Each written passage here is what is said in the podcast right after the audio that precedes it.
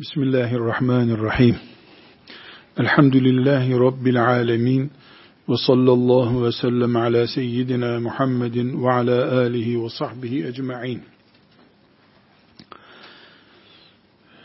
Bugün dünya Müslümanları olarak kuş bakışı izlendiğimizde sanki ümmet dökülüyor, Müslümanlar yuvarlanıyor gibi bir görüntü var.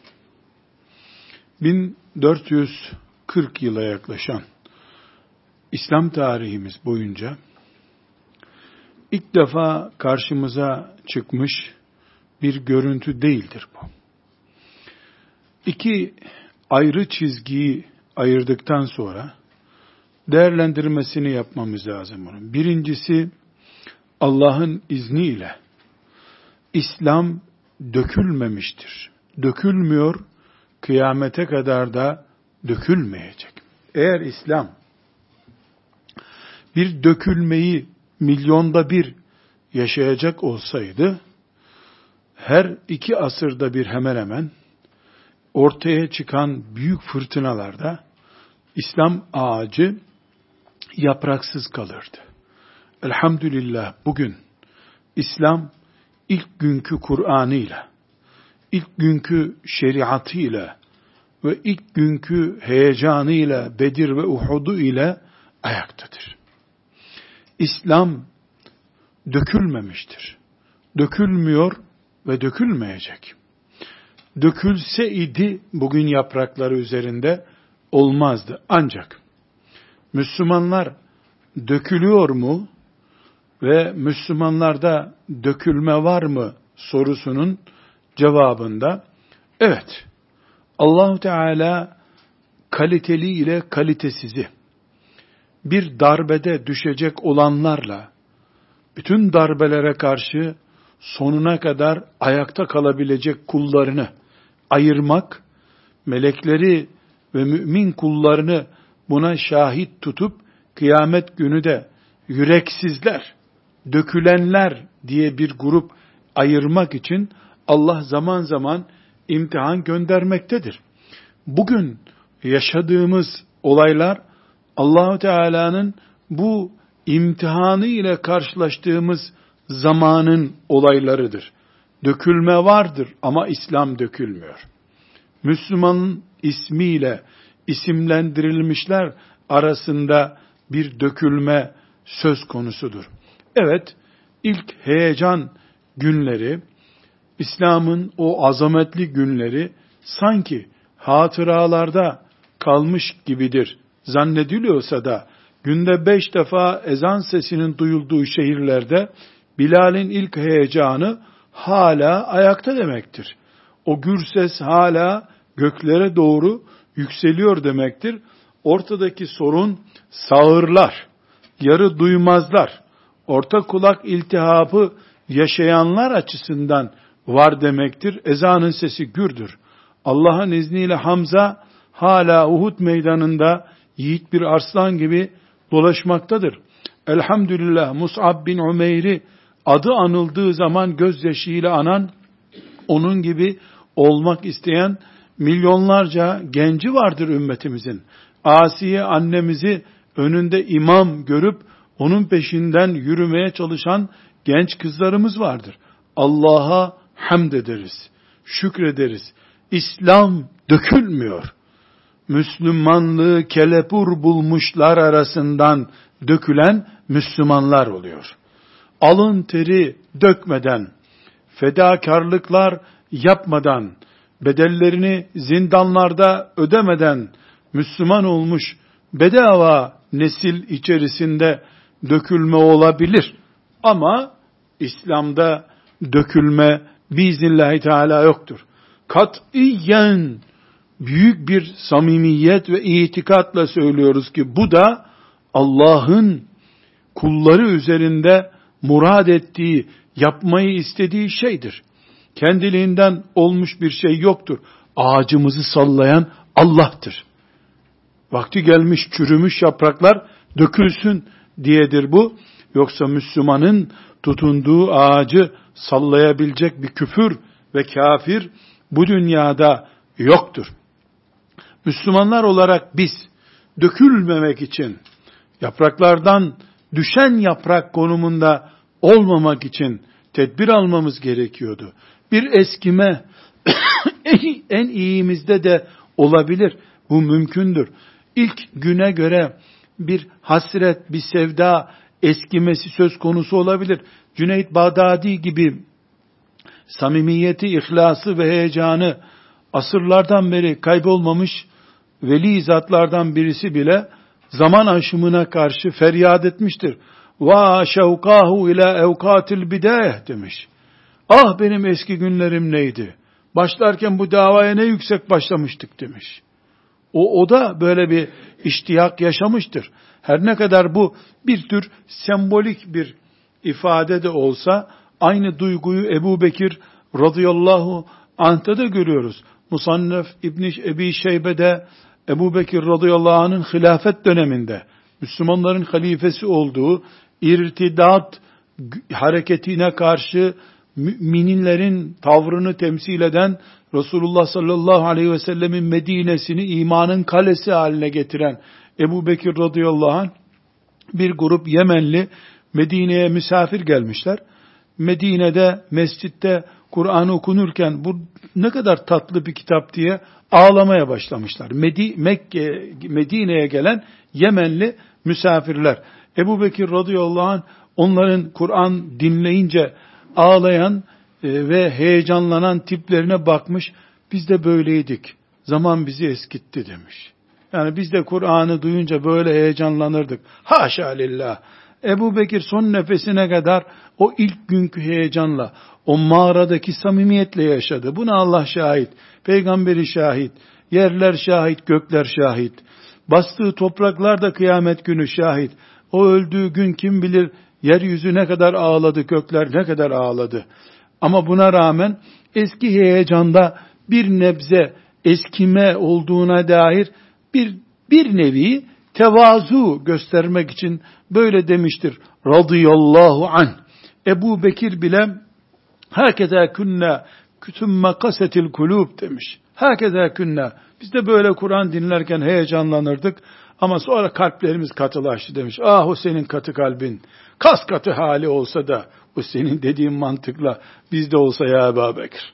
Radıyallahu anh. Bu e, ümmeti Muhammed'in zaman zaman bir tür katılaşma, hantallaşma belirtisi gösterebileceğinin işaretidir. Ama asla ve kat'a İslam dökülmez. Tek bir kelimesi dökülmez İslam'ın. Çünkü İslam Allah demektir Celle Celaluhu. Allah'ın dinidir. Şeriat Allah'ındır. Ama bu ağaca tutunan yapraklardan biri olan bir Müslüman kapitalizme kapılmış olabilir, liberalizme kapılmış olabilir, güttüğü siyasete kurban gitmiş olabilir, ırkçılığı onu alıp sürükleyebilir. Müslümanın bireysel sorunudur bu. Her halükarda biz bireysel bir sorunu da olsa Müslümanın vuku bulmamasını isteriz. Niye dökülsün? Hiçbir Müslüman bu İslam ağacından dökülmesin. Dökülmemelidir de. Ama Allah'ın kaderi çare yok. Resulullah sallallahu aleyhi ve sellemi görüp de ona iman etmek şerefiyle şereflenmiş insanlardan bile daha sonra münafık olup çıkıp gidenler oldu. İmanlarıyla tutunamadılar. İslam ağacına tutunamadılar. Ebu Bekir radıyallahu anh halife olduğu dönem Efendimiz sallallahu aleyhi ve sellemin vefatıyla beraber sarsılmış İslam ağacı vardı. Efendimizin vefatı bir tür İslam ağacını salladı. Bir sürü münafık yürekli döküldü gittiler. İrtidat ettiler. Yani bu bireysel bir vakadır. Bundan dolayı biz umutsuzluğa kapılmıyoruz ama büyük bir tedbir alma ve ciddi bir heyecanla ayakta durmak için de gayret etmemiz gerekiyor.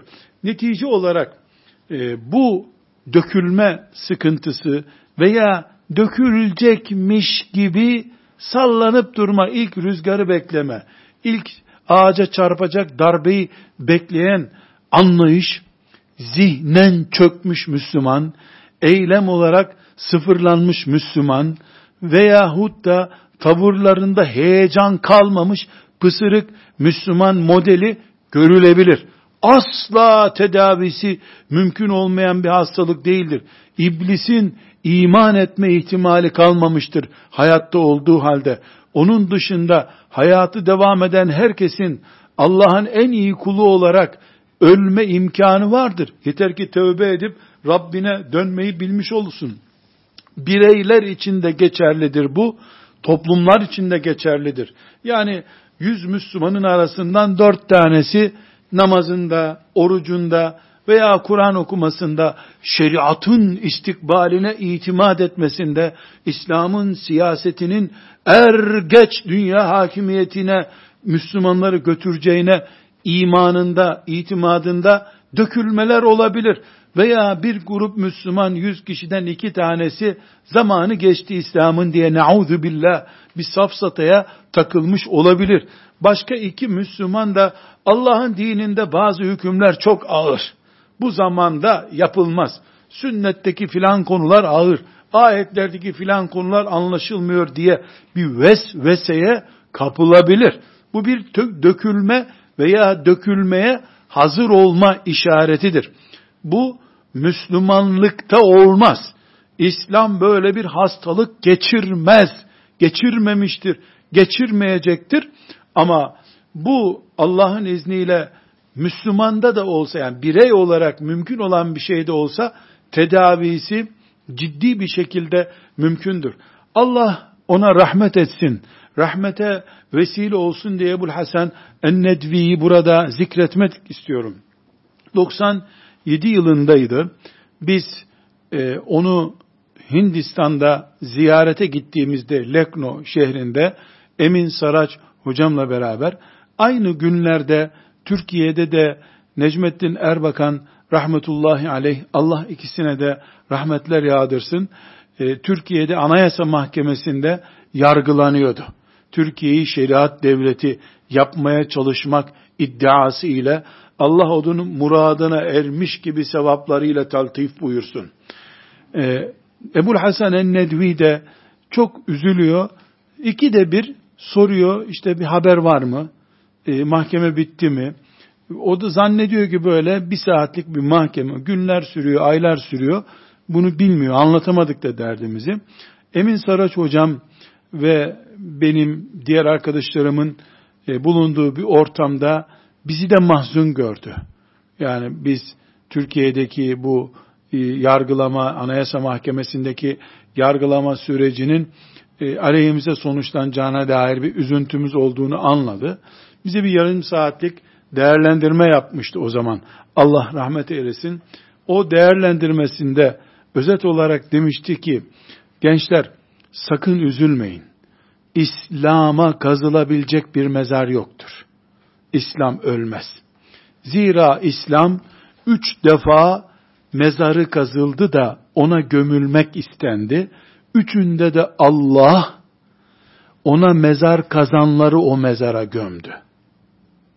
Dolayısıyla İslam için ölüm söz konusu değildir. Siz merak etmeyin. Siz davanıza, hizmete devam edin demişti. Verdiği örnekler çok önemli. O örnekleri bugün bir kere daha bütün Suriye olayları, Irak olayları veya İslam'ın ezilmeye, imha edilmeye çalışıldığı yerlerdeki bütün olayların tefekkür edilmesinde faydası olur diye zikretmek istiyorum. Dedi ki, birincisi Resulullah sallallahu aleyhi ve sellem Efendimizin vefat ettiği zaman irtidad edenlerle beraber İslam mezara gömülmek istendi. Yani şeytan Medine'de İslam'ı gömeceğini düşündü. Bir yığın kitle İslam'dan çıktılar. İslam yalnız tek kalacak düşünüldü. Allah Azze ve Celle Halid bin Velid'i gönderdi. Halid bin Velid iki yıl içerisinde İslam'ı mezara sokmak isteyenleri mezara soktu dedi. Bir kişinin küçük bir ordusu küfrün bu nefesinin kesilmesine yetti. Elhamdülillah. Birinci defa İslam mezara konacaktı. Allah izin vermedi dedi. İkincisi de Moğolların ve Haçlıların yaklaşık aynı dönemlerde İslam'ı Orta Doğu'ya gömüp bir daha başını kaldıramayacağı, nefes alamayacağı darbeyi vurmak istediler. Doğudan Moğollar, batıdan da Haçlılar, Orta Doğu'yu Şam, Suriye, Mısır, Filistin, bu toprakları, daha sonra Bağdat'ı yerle bir ettiler ve İslam'ın mezarı kazıldı. Artık İslam mezara girdi girecek zannedilirken hiç hesapta olmayan bir şey oldu. İslam'ı mezara gömmek için gelen Moğollar Müslüman oldular, geri geldiler, Hindistan kıtası Müslüman oldu dedi. Allah mezara sokulacak İslam'dan bir kıtayı nurlandıran bir ordu çıkardı dedi. Böylece ikinci defada İslam'a zarar verilemedi. Üçüncü defa asırlar sonra İslam Türkiye topraklarında hilafeti kaldırılarak, ezanı susturularak, Kur'an'ı yasaklanarak, din adına tek bir iz dahi bırakmayarak, camileri ahıra çevirilerek ve yıkılarak İslam bir kere daha mezara konmak istendi. Üzerinden yası, yarım asır dahi geçmeden İslam diyen insanlar Türkiye'nin en yüksek mahkemesinde yargılanacak kadar İslam adına demek ki faaliyet gösteriyorlar. Bu mezara da İslam girmedi, düşmanları girdi demektir dedi. Allah rahmet eylesin. Hocamızın bu tespiti her gün biraz daha zihnimde güçleniyor. Ne kadar güzel tespit etmiş. İslam dökülmez. İslam'da döküntü olacak bir bölüm yoktur çünkü. Yüreğinde sorun olan, kriz geçirmiş kalp sahibi Müslümanlarda dökülme söz konusu olabilir. Onlarda dökülen olursa olur maazallah. Bu sebeple yolda dökülmemek için, hafif fırtınalarda düşen yaprak olmamak için neler yapmak lazım? Her Müslüman kendisi için, ailesi için, vakfı, derneği, cemaati, grubu olan Müslümanlar sorumlu oldukları kimseler içerisinde yarın dökülme olmaması için kesinlikle tedbirler alınması gerekiyor. Aksi takdirde, aksi takdirde bu dökülmenin faturasından mesul olan herkes kıyamet günü hesap verirler. Burada Ayşe anamızın rivayet ettiği e, bir hadisi şerifi hepimizin zihnine nakşetmesi gerekiyor. Resulullah sallallahu aleyhi ve sellem Efendimiz e, Tabarani'nin El-Mu'camul Kebir'inde on bin yedi yüz yetmiş altı. hadisi şeriftir. Hepimiz uzun uzun tefekkür etmeye değer dökülme riskine karşı aile reisinin tedbirli olması, vakıf başkanının tedbirli olması, cami imamının, cami müezzininin, Kur'an kursu hocasının, in, din adına hizmet veren İmam Hatip öğretmeninin, ilahiyat fakültesi hocası ve talebesinin oturup bu Resulullah sallallahu aleyhi ve sellem Efendimizin şu hadis-i şerifini bir kere, beş kere, yüz kere ta damarlarında, kılcal damarlarında hareketini sağlayıncaya kadar tefekkür etmesi lazım. Ayşe anamız radıyallahu anha diyor ki bir gün Resulullah sallallahu aleyhi ve sellem mescide geldi. Bildiğimiz mescidi. Orada Kur'an okuyanlardan mescit arı kovanına dönmüştü. Ne demek arı kovanına dönmüştü? Yani eğer arı kovanının sabahleyin arılar oradan çıkarken görmediyseniz bunu anlayamazsınız. Böyle bir uçak motoruna, küçük bir uçak motoruna benzer gürültü yapıyorlar. Vız sesleri yanında durulamayacak kadar gürültü yapıyor. O arı kovanı gürültüsü gibi bir gürültü vardı mescitte. Diyelim iki yüz üç yüz kişi var mescitte. Biri okuyor, öbürü dinliyor, öbürü bir daha okuyor, o yanlışını düzeltiyor. Mescid-i Nebi, Ashab-ı Suffa zaten medrese, mescitte o koca arazi, böyle bir medrese gibi hareketli bir pozisyon var. Tabii ki Resulullah sallallahu aleyhi ve sellem için mutluluktan gözünü yaşaracağı güzel bir sahne bu. Yani ashabı onun sağlığında mescidi doldurmuşlar, Kur'an okuyorlar ve bu ses göklere arı kovanındaki arıların vızıltısı gibi, vızızı sesleri gibi yükseliyor. Mutluluk hissetmiş bundan. Ama lütfen bu noktada dikkat edelim. Bu mutluluğunu nasıl yorumlamış sallallahu aleyhi ve sellem? Buyurmuş ki İslam yayılıyor. İslam yayılıyor. Ama bir gevşeme dönemi de olacaktır. Kim bu gevşeme döneminde aşırılıklar yapar, bid'atlara yanaşırsa kendisini cehenneme hazırlar. İslam yayılıyor. İnnel İslame yeşi'. Şu İslam'a bak. Kaç sene oldu Medine'de devleti kurulalı? Mescidi medreseye dönmüş. Kur'an sesi göklere yükselmiş. Arı kovanı gibi Kur'an sesleri yükseliyor. Elhamdülillah. Ama Resulullah sallallahu aleyhi ve sellemin düşünce dünyasında kıyamete kadar bütün Müslümanların öyle Kur'an okumayacağını, yer yer Moğol istilasının, Haçlı istilasının, o arı uğultusu gibi olan, arı vızıltısı gibi olan Kur'an sesini kısabileceğini, yer yer laiklik sendromunun Müslümanları Kur'an yerine felsefeye sevk edebileceğini, yer yer liberalizm hastalığı bir kanser olarak Müslümanlara bulaştığı zaman o hastalıktan dolayı Müslümanların Allah'ın şeriatından uzaklaşır gibi tavırların sahibi olabileceklerini, bazen rüzgar esmiyor, nefes alamıyorsun, ter basmış gibi sahnelerin olabileceğini sallallahu aleyhi ve sellem haber veriyor.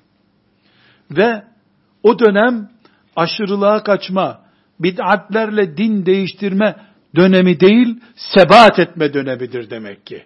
Yılmadan, dökülmeden, hiçbir şey olmamış gibi devam etme dönemidir demek ki. Kadınların en feminist, en batıcı kadından daha batıcı ama tesettürlü oldukları bir zamanda en son yıkılmayacak kalesi olarak ümmetin, son büyük Asiye olarak kalmaya aday kadın olmak gerekiyor demek ki. Erkeklerin evirip çevirip faize helal kılıflar uydurduğu, faizin ismini değiştirip kendi kendine mubah hale getirttiği veyahut da zinaya kayacak nedenleri kendisine mubah gördüğü, şu veya bu Allah'ın yasaklarının gevşetildiği, ibadetlerinin ve emirlerinin bir tür olsa da olur olmasa da olura dönüştürüldüğü, Müslümanca şeriat kafalı olmanın Müslümanlık iddiasında bulunanlar arasında bile aşırılık olarak görülebileceği zamanları sallallahu aleyhi ve sellem haber vermiştir. Biz bu fırtınaya habersiz yakalanmadık. Haberliyiz. Bu Kur'an vızıltısıyla mutlu bir şekilde Medine'de ne kadar güzel ya Rabbi, oh be diyeceği yerde bu yayılıyor ama daralma günleri olacak buyurmuştur. Elhamdülillah habersiz yakalanmadık. Haberliyiz. Dolayısıyla cehenneme gidiş sürecimiz bir aşırılık veya bir bid'atı şeriatın yerine oturtma nedeniyle olmasın diye, ateşten kurtulalım diye sallallahu aleyhi ve sellem Efendimiz ikaz etmektedir. Bu kadar rahat anlayabiliriz bunu.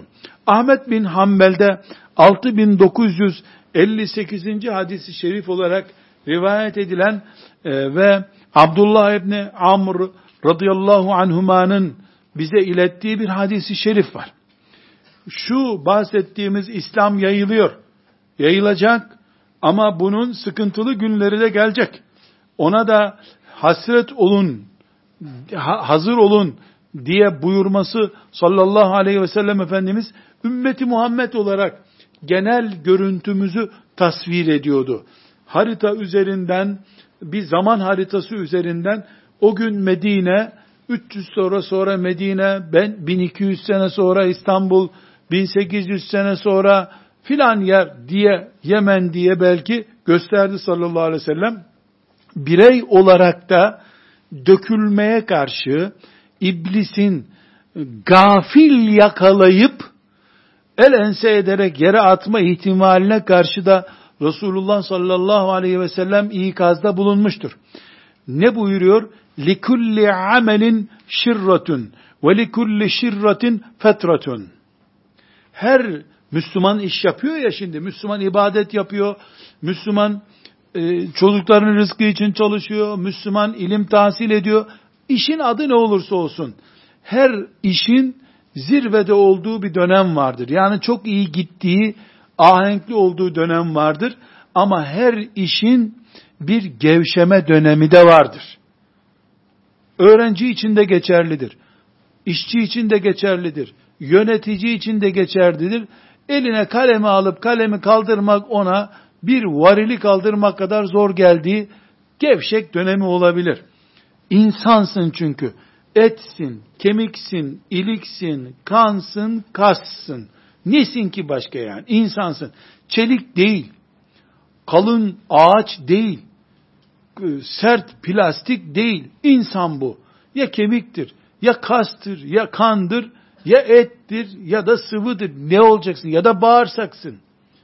Yani bir dağ değilsin. Dolayısıyla insanın namaz kılma işi de dahil buna. Ramazan orucu tutma da dahil buna. Birinci gün böyle yetmiş iki saat hiç iftar etmeden oruç tutmaya hazırmış gibi. Böyle sahura kalkarken dahi iftar heyecanıyla kalkıyorsun. yirmi birinci yirmi ikinci gününde hafif bir esneme, bugün kalkmasam mı acaba, zaten dün çok yemiştim dediğin bir laçkalaşmaya doğru kayan dönem oruçta olur. Hacca giderken ayaklarının yere basmadığını dört adım birden atarak Mekke'ye yürüdüğünü gördüğün halde on gün sonra on beş gün sonra çok sıcak burası, ya bu bu zamanda bize rastladı demeye başladığını hissedebilirsin. Şöyle güzel bir hatim okuyayım da bu hatimle İnşallah sevap kazanırım da birinci cüzü sanki sana getirdi Cebrail aleyhisselam gibi heyecanla okuyorsun. Şöyle biraz yüksek sesle okumuyorsun ki Cebrail'in kulakları rahatsız olur diye. Öyle bir heyecanlısın. onuncu cüze geliyorsun, bir türlü sayfalar bitmiyor bu sefer. onuncu cüze doğru sayfaları uzun yazmışlar. Öbürü ne hızlı gidiyordu, bu bitmiyor. Sesini yükseltmek istiyorsun, yükselmiyor. Olabilir, mümkündür. Bir İslami hizmet yapan bir vakfa, bir derneğe üye olurken, yani neredeyse evini satıp orayı da bağışlayacaktın. Her gün sabah millet gitmeden, açılmadan vakıf kapıda bekliyorsun sen. Yahut da bir camiye hizmet edeyim diyorsun. İmam gelmeden sen gidiyorsun camiye. Ama sonra bir ay hiç uğramadığın oluyor. Olabilir. Üç tane mümin kardeşinle Allah için muhabbet edip onlardan ibadet De, ibadet sevabı kazanmak için kardeşliği ihya ediyorsun. Bir zaman sonra ya bunlar da hep tip tip konuşuyorlar ya diye, onlar sana böyle iki yüz seksen santim uzunluğunda büyük adamlar böyle. Bunlar ya ya bunlar sempatik değil diye bir görüntü olabilir. Likülle amelin şirretün. Her işin kaliteli olduğu ve likülle şirretin fetretün. Her şeyin de donuklaştığı, her işin de donuklaştığı bir dönem muhakkak olur. Bu doğaldır diyor sallallahu aleyhi ve sellem. Ama çözüm de getiriyor. Ne, ne çözüm getiriyor? Şimdi iki tablo çizdi. Birinci tabloda mümin heyecanlı. Patlayacak yahu. Tutsan buradan Mekke'ye kadar füze gibi uçacak. Öbür gün namaza kalkamıyor. İkisi arasında çelişki var.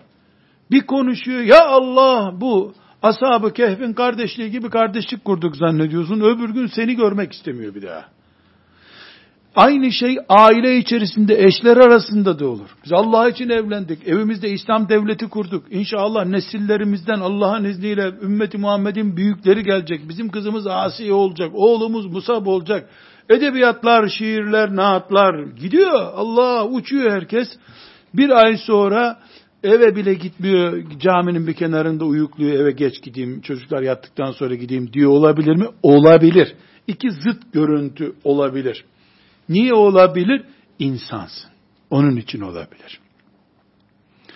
Bir, beyin taşıyorsun. Bu beyin dolduğu an olabiliyor. Kasların yorulduğu olabiliyor.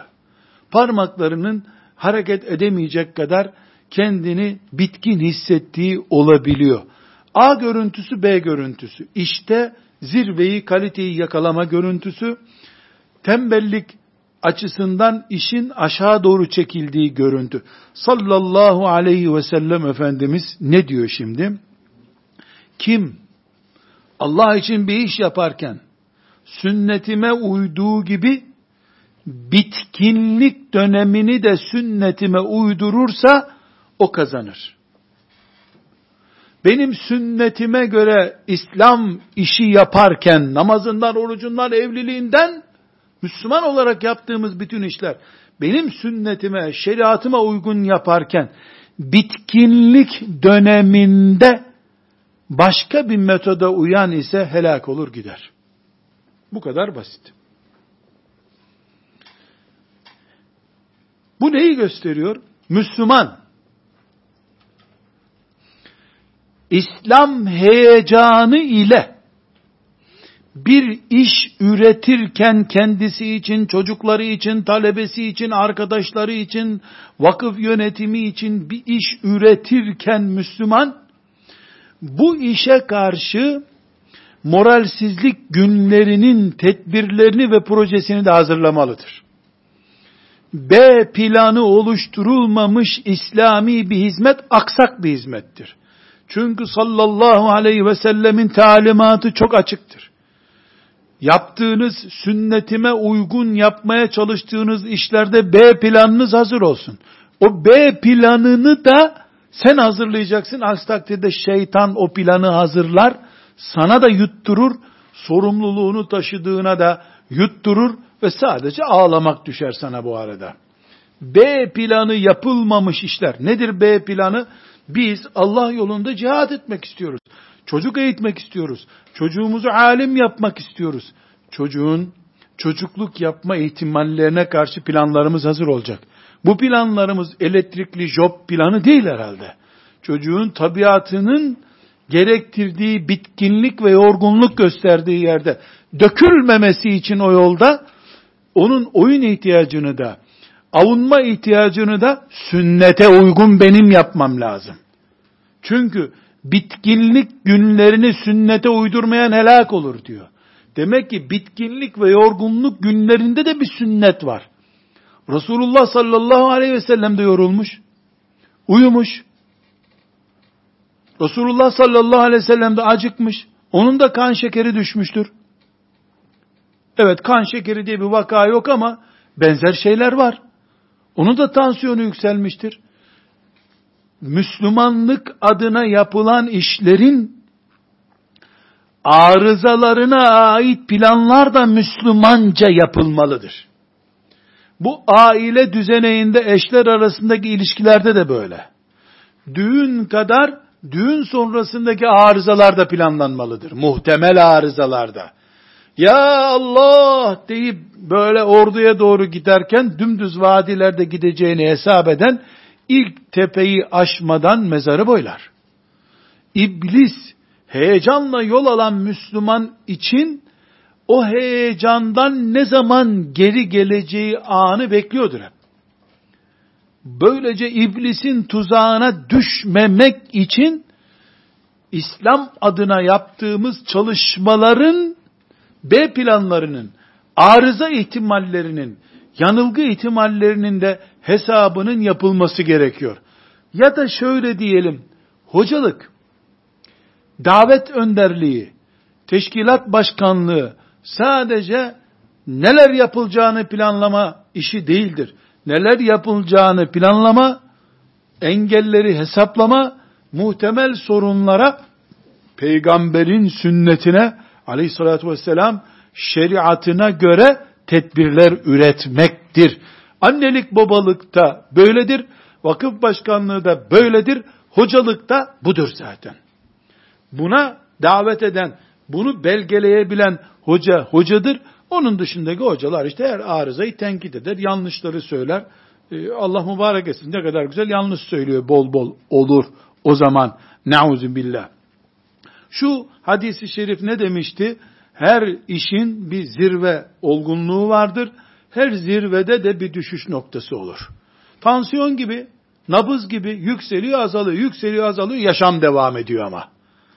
Bizim vazifemiz nedir? Nabız yükselecek, azalacak, yürümeye devam edeceğiz biz.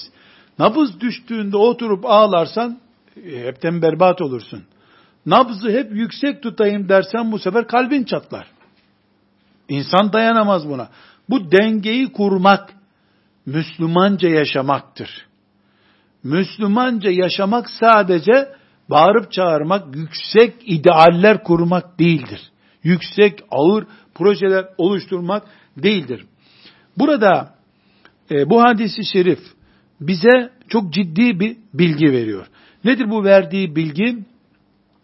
Bir kere bizim ibadetlerimizin ve ibadetlerde ortaya çıkabilecek, insani ilişkilerimizde oluşabilecek sorunların her iki boyutunun da Peygamber Aleyhisselam'ın sünnetine göre olması gerekiyor. Bu sünnet elbette İstanbul'da iki bin filan yılında şu işi yapan Müslümana tavsiyem şudur diye Efendimizin veda hutbesinde söyleyeceği bir cümle olmayacak. Sünnetin genel mantığından bunu çıkaracağız. Bu hadis-i şeriften anlaşılıyor. İkinci olarak hadis-i şerifin genel yapısından şu anlaşılıyor. Müslüman aktif olduğu zaman, nedir aktif olması? Vakıfçılıkta, aile hayatında, eğitimde işler iyi gidiyor. Nabız yüksek. Bu dönemi Müslümanın farzları ve e, vacipleri olduğu gibi yerine getirdiği, nafileyi de bol bol yaptığı zamandır.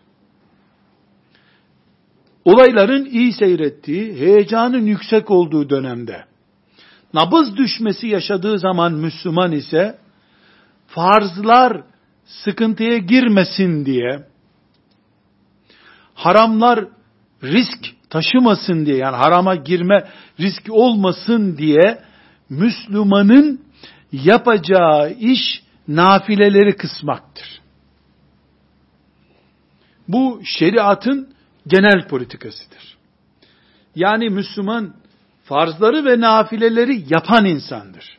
Nedir nafile? Öğlenin dört rekattır farzı. Altı rekatta nafilesi vardır. Tesbihatı vardır. Kâmeti vardır. Yani var. Müslüman döküntü olup kendisini helak etme riskine karşı, ki bu ne zaman olur? Farzları bıraktığı zaman, haramlara bulaştığı zaman, bu örnekleri göreceğiz. Şeytanın böyle bir fırsatı yakalayamaması için Müslümanın yapması gereken nafileleri kısmasıdır. Çünkü nafile ve farzlar olarak sırtındaki yük iki yüz kilo mesela. Tökezlemeye başladı. Sendeliyor. Düşer gibi oluyor. Ya hepten yıkılacak farz, nafile ne varsa çökecek Müslüman. Bu ciddi bir hata o zaman. Ya da nafileleri bir kenara bırakacak. Nafileleri ihmal edecek. Sadece namaz örneğinden almayalım bunu. Bütün işlerde nafileleri bir kenara bırakacak. Zorunlu ihtiyaçlarını, farzları koruyacak. Haramlara düşmemek için gayret edecek. Bunu bir ev reisinin, aile reisinin politikasına uyarlayınız. Yani üç bin lira geliri olan birisi baktı ki bu üç bin lira ayın yirmisinde bitiyor. yirmi üçünde elektrik faturası geliyor. yirmi beşinde su faturası geliyor ve bunlar ödenmiyor. Ne yapacak? Çocuklara oyuncağı kısacak. Ne yapacak? O ay muz almayacak. Ne yapacak? Et bir iki ay almayacak. Otomatik olarak yirmi üçünde elektrik, yirmi beşinde de su parası gelince bu sorunu yaşamayacak. Çünkü eğer hala muz almaya, pahalı bir bitki, yiyecek almaya, her ay çocuğa bir ayakkabı almaya, oyuncak almaya, yani lüks, nafile sayılacak işleri yapmaya devam ederse, ikinci ay ödemediği için elektriğini, elektriği kesilecek. Öbür ay suyu kesilecek. Elektriksiz ve susuz evde yaşanmaz bir hayat yaşamaktansa oyuncak almaz. Lüks tüketimden vazgeçer. İkinci sınıf peynir alır. Zeytinin ucuzunu alır. Ve elektrik ödemesi gününde sorun yaşamaz. Müslüman bu politikayı dini hayatına uyarlamadığı zaman birden çöker. Dünkü mücahitlerden bugünkü müteahhit bunun için çıkıyor. Büyük laflar edip sonra büyük büyük şeytan kazıkları yemek bundan kaynaklanıyor. Tekrar bu hadisi şerifin mantalitesini çözüyoruz. Her işin zirvede olduğu heyecanlı dönemi vardır ama her zirvenin bir düşüş dönemi olur. Buyuruyor sallallahu aleyhi ve sellem Efendimiz. Müslüman politika olarak da ne yapacak? Kesinlikle farzlar aman azalmasın, aman haramlar hayatıma girmesin diye nafilelerden tıraşlama yapacak yapacaksa. Sonra tekrar nabız yükselmeye başlayınca nafileler tekrar devreye girecek şüphesiz. Kökten nafileyi kaldırsa e, zamanla dini hayatı sıfırlanmaya doğru kayabilir. La kadderallah. Burada üçüncü tavsiyemiz burada Müslümanın bu dönemi, hangi dönemi? Zirveden aşağı doğru kayma dönemi, iblis için iki türlü tartışma alanı oluşturur. Birincisi onun zihninde, demek ki ben kaliteli bir Müslüman olacağım yok benim. Ya olurdun, olmazdım, olurdum. Böylece iblis güya tevazu kılığıyla zihin dünyasını çökertip, çökülmüş, dökülmüş, bozulmuş Müslüman olmaya onu ikna edecektir. İkinci tartışma alanı da çevresiyle oluşacak tartışmasıdır. E gördün mü? Sen zamanında aşırı gidiyordun demek ki diyeceklerdir ona. Yahut da gerçekten yaptığı bir hata, bir aşırılık yüzüne vurulacaktık. Gerek iç zihin tartışmaları ve gerekse dışarıdakilerle bu dönemini, yani nabzının düştüğü dönemi tartışma alanının dışına çekmesi lazım Müslümanın. Belki bir ay bir inzivaya çekilebilir. Belki başka bir işe, bir alana kaydırılabilir. Ama tartıştıkça bulunduğu konumda yalama olacaktır. Patinaj yapacak ve boşa dönecektir tekeri. Şeytanın en önemli saldırı noktası onun zihin dünyasında ve çevresinde oluşacak, belki de Allah'a imanla ilgili, belki de şeriatın varlığıyla ilgili ağır tartışma konularıdır. Nauzu billahi teala. Dördüncü olarak bu hadis-i şerif de e, bir noktaya bizi çekiyor. Hangi hadis-i şerif?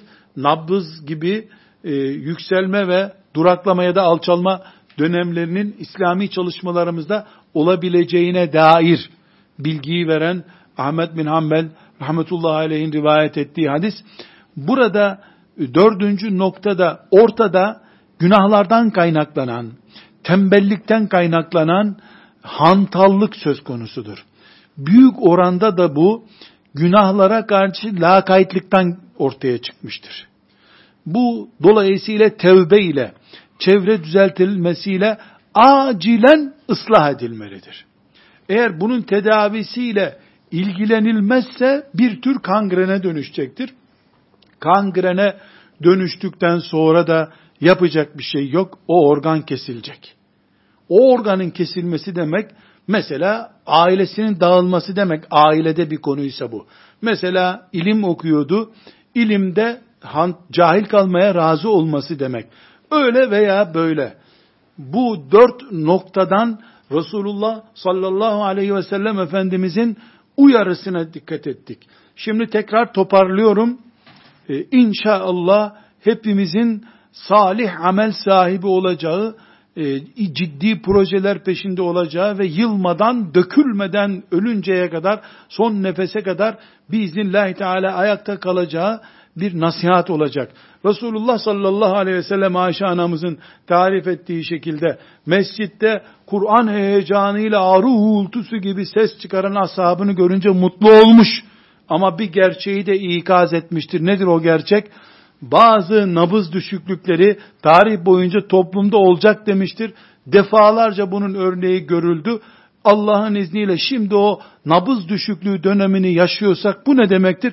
Yeniden yeryüzünü ümmeti Muhammed'in delikanlılarının, kızlarının arı kovanı gibi Kur'an sesiyle canlandıracakları döneme Allah'ın izniyle yaklaşılmıştır. Bu derin karanlık bunu gösteriyor. İkinci öğrendiğimiz hadis-i şerifte de bireysel olarak Resulullah sallallahu aleyhi ve sellem bu tür düşüşleri yaşama ihtimalimize karşı bizi ikaz etmiştir. Bu bir realitedir. Oturup bunun için ağlamaya, matem tutmaya gerek yoktur. Yani olabilir şeydir bu. İnsan akşama kadar pehlivanlık yapar, önüne geleni yere yatırır, yüz kilo kaldırır, kırk kilo kaldırır ama akşam yatmak zorundasın. İnsansın çünkü. Beyin de bazen yorgulan, yorgun olabilir. Her sabah kalktığında iki cüz Kur'an okumadan işine gitmez bir Müslümandın sen. Bir sabah kalktığında musafı nereye koymuştun? Yarım saatte onu arayıp bulamıyor bile olabilirsin. Ya sonra okurum mu dersin? Bu olabilir. Bundan dolayı eyvah din gitti elden, bir daha benden adam olmaz türünden bir vesveseye asla kapılmamıza gerek yoktur. Neden? Resulullah sallallahu aleyhi ve sellem bu tip düşük pozisyonlara, bu tip nabız düşmelerine karşı bizi uyarmıştı zaten.